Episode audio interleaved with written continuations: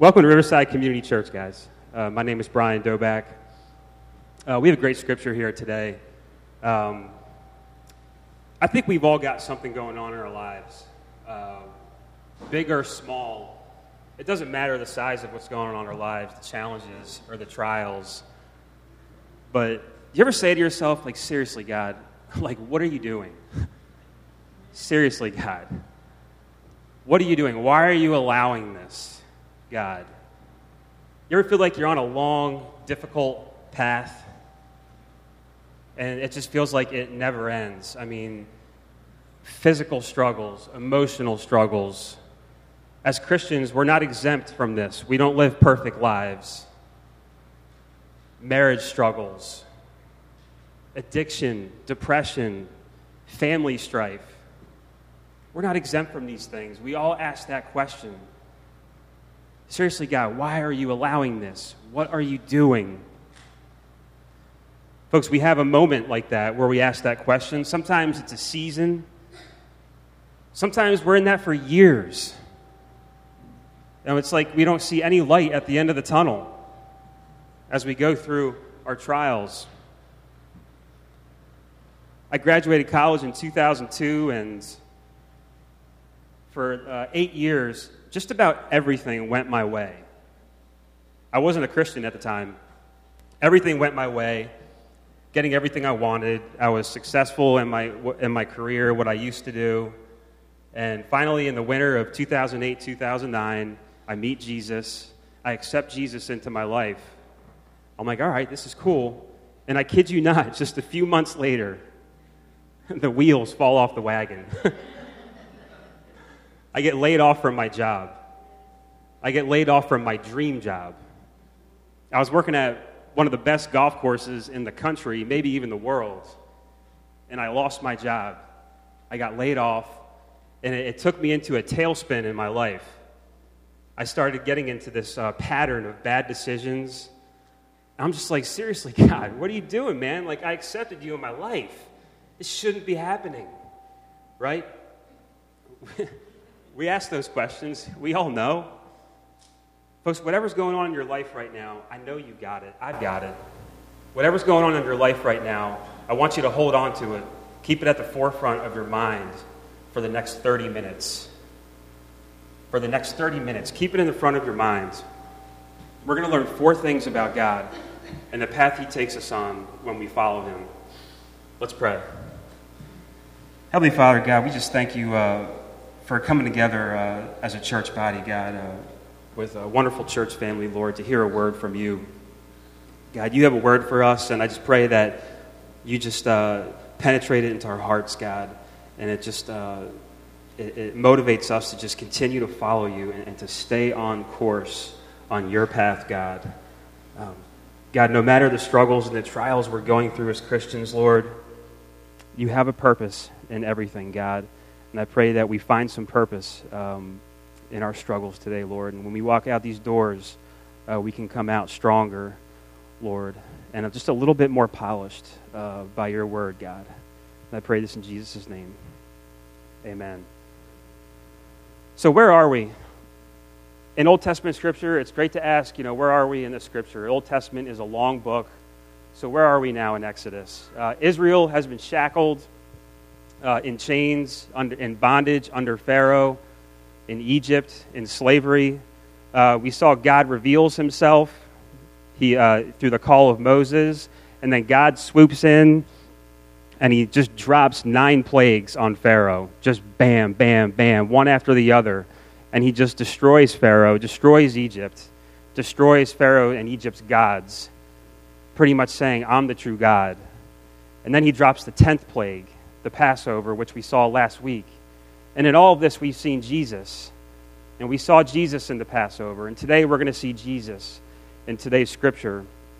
We're at a big moment right now. This is like a milestone moment in the Old Testament. Israel's at a crossroads, and they could go one of 2 ways. The rubber is meeting the road right now. Okay, there's a lot of talk. There's been a lot of talk and a lot of preparation into this Exodus. It's happening right now. They're walking. There's more than 1 million Israelites leaving Egypt and excitement is in the air. They're free. Where do we go? Where do we go? That's the question. Israel's at a crossroads. They're literally at a point where they can go one of two ways, and God is behind the wheel on this one. So verse 17, if you could turn to your scripture, your Bibles, Exodus chapter 13, verses 17 through 22. It'll be up there on the screen for you. Pivotal moment in the Old Testament scripture right here, verses 17 through 22. When Pharaoh let the people go, God did not lead them by way of the land of the Philistines, although that was near. For God said, lest the people change their minds when they see war and return to Egypt. So the way of the land of the Philistines, this was the coastal route. Bernsey, if you could pull up that map. This is the coastal route, guys. It's a short route right to Canaan. Easy route, good, easy roads. It's the most convenient road. It's the road most traveled by people wanting to leave Egypt and go to the land of Canaan, right? It's the common trade route where you could find food and water. It's basically like the Pennsylvania Turnpike, and it's got like, you know, there are ancient versions of plazas off the exits. I mean, this is the way to go. This is the way everybody went, okay? Guys, this is the shortest route to the Promised Land, and it's also the scenic route. It's right there on the coast. So you're talking like Mediterranean beaches. You're talking ocean breezes. You're talking about beautiful sunsets on the coast, right? This is the easy road, okay? You guys, I think you guys know what I'm getting at here. This isn't rocket science. Guys, it seems like this is the road that makes the most sense to us. Why doesn't God take them on this road? Why doesn't he do that? It's because God knows. He's like, I know something that you don't know. I know something that you don't know. The path may have been convenient, but there was still a threat. It may have been convenient, but there was still a threat. Folks, this is my point. The first point is God sees. God sees. The coastal route was the road where Egypt's military outposts were. It was heavily fortified. He saw the road ahead, so he veered him in another direction. Israel was fragile. They could easily be persuaded, and they could turn back to Egypt and back into their slavery. He stopped them from backsliding. God saw what they couldn't see. He sees everything that we can't see. He sees everything that we can't see. He sees the road ahead. Amen. When we follow him, God sees and protects when we really need protecting. Verse 18. But God led the people around by the way of the wilderness toward the Red Sea. And the people of Israel went up out of the land of Egypt, equipped for battle. Burns, you pull up that map again, the second map.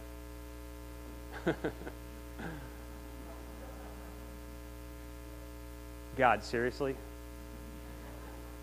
Like, you're really going to take us on this route? Really? Seriously, God, like, what are you doing? Folks, there's many estimations on the route that they took in the Exodus to get to the land of Canaan, and that's the most common route that scholars come to agreement on. It's a long route, folks. Guys, this is God led them in the way not expected. It's the way of the wilderness. This is the way not expected. It's a much longer route to the Promised Land. It's the road less traveled, right? This is the wilderness. It's dangerous, unpredictable, dry, arid, dusty, desert terrain. Folks, knowing what the alternative route is, the coastal route, this route doesn't make sense whatsoever to us. It just doesn't make sense. Folks, Israel's like, why can't we just take the coastal route? It takes us to the same place, right? God's like, no. The path is just as important as the destination. Mediterranean beaches aren't going to cut it. The easy road is not going to prepare you for what I have waiting for you in the promised land. The easy road is not going to prepare you. Folks, that's my second point. God knows. God knows. He knows what's best for us. He knows what's best for us. God has a bigger, more perfect purpose through this. Guys, this is a pivotal moment in Scripture. By taking the way of the wilderness, he's setting the stage for the next 40 years. By taking this route, everything you read in the rest of Exodus and in Leviticus and Numbers and Deuteronomy is a result of this route that God's taking them on. The challenges, the trials, the thrills of victory and obedience, the agony of defeat and disobedience. Guys, God is preparing us. He's preparing us. The reason for this route is to continuously test Israel's faith. Remember that. The reason for this route is to continuously test Israel's faith and teach Israel lessons of dependence on him. Lessons of dependence on him. That's what it's all about. It's about depending on God. And it's the same thing for us today. It's the same thing for us today. The hard way with God is the best way. The hard way is the best way. It's his way of shaping us. It's his way or the highway. Literally. Folks, since leaving my career about a year ago, you know, it's been to pursue ministry. It's been like one test after another. I'm not elevating my struggles above anybody else's. But for me personally, it's been one test after another. And I remember having a conversation with Ezra several months in. It was just, I needed an answer. I just needed to know. I was like, Ezra, man, is the dust ever going to settle? I just felt like I was kicking up dust. You know, there were successes in there, but there were failures. Is the dust ever going to settle? And Ezra, the mentor he is, he tells you what you need to hear. I needed to hear this. No. The dust is probably not going to settle. That's the cost of following Jesus. But that's not bad news for us. That's good news. Because no matter the dust flying up in the air, we're getting through it. It's not stopping us. We're getting through it because we have Jesus. We have a God that sees, and we have a God that knows what's best for us. And he gets us through the dust storms, right? Guys, a big part of faith is staying on course. It's staying on course, staying on path with God. How easy it is to fall off the path and go another way. How easy is that? There's a glory that awaits us that far exceeds anything that we can possibly imagine. And the big part of faith is just staying on course. To get there, he wants to mold us. He wants to mold us into the likeness of Jesus so we can stand face to face with him one day. James, the half-brother of Jesus, in chapter 1, verses 2 through 4, he says, "Count it all joy, my brothers, when you meet trials of various kinds, for you know that the testing of your faith produces steadfastness. And let steadfastness have its full effect, that you may be perfect and complete, lacking in nothing." Romans, Paul wrote in Romans, chapter 5, verses 3 through 4, "We rejoice in our sufferings, knowing that suffering produces endurance, and endurance produces character, and character produces hope."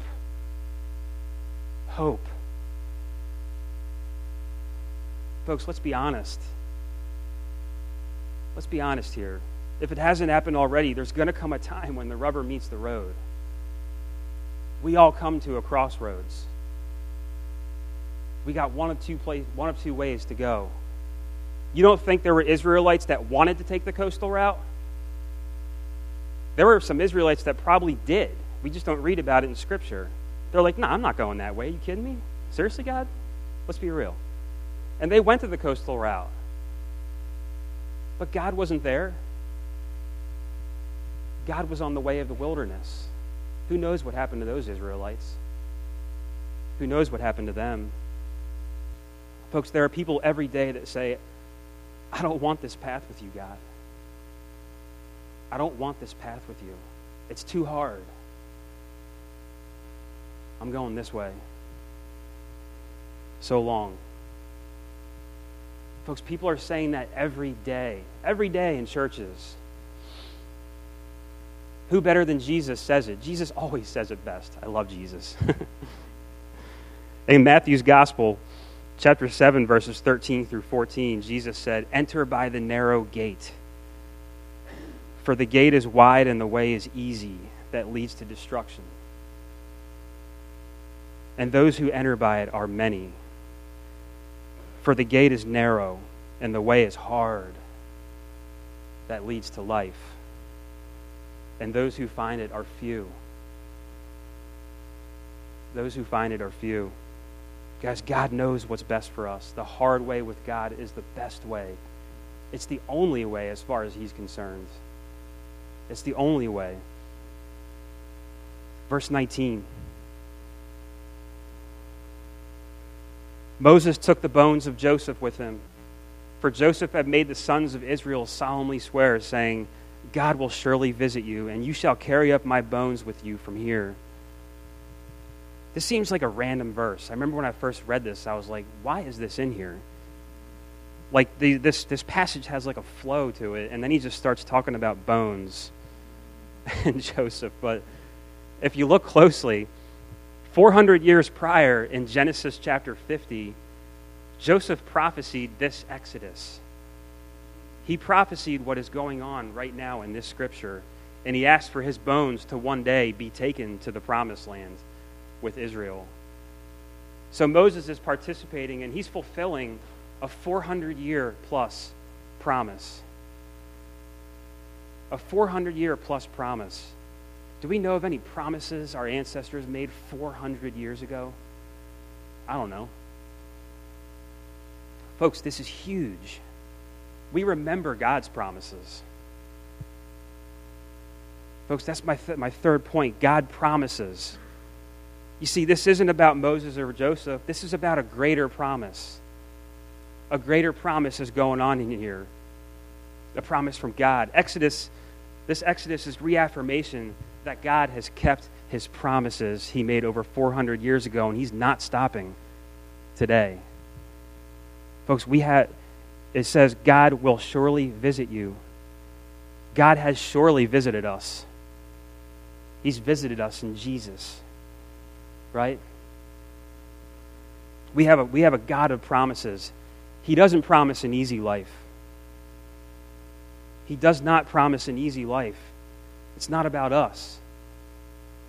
But what He does promise is something better. Something far better. It's about God's presence.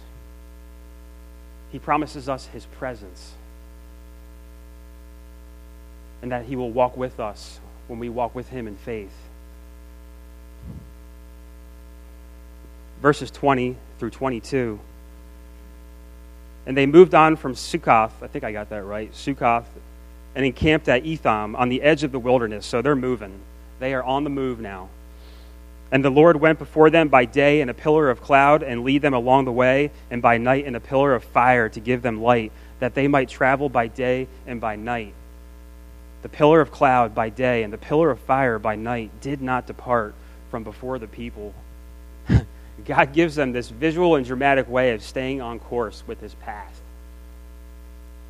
What a powerful picture of God's presence and His leading. A picture of His promises in their lives. You follow me. I will be with you. I will lead you. Folks, and it's ours today when we receive Jesus by faith. It's ours today when we receive Jesus by faith. That's my fourth point. Jesus leads. God sees, God knows, God promises. Jesus leads the way. We're dead in our sin. But when we give our life to Jesus, we get Jesus. That's something greater than we can possibly imagine. When we give our life to Jesus, we get Jesus, and Jesus doesn't miss a beat. He goes before us day and night to lead the way. We have the cross, and he won't depart. He will not depart. If you're following Jesus, sometimes the path doesn't make sense, but it doesn't mean you're on the wrong path. It don't mean you're on the wrong path. God has never steered his children in the wrong direction. He's always leading. He's always acting. He's always guiding. Always. He's a lamp to our feet. He's a light to our path. The wilderness is where true life is because that's where Jesus is. Jesus is in the wilderness. Keep fighting. Stay the course. We have a God that is with us, who promises that he'll be with us, leading the way when we follow him on the hard road. Folks, God sees, God knows, God promises. Jesus leads. Pray with me.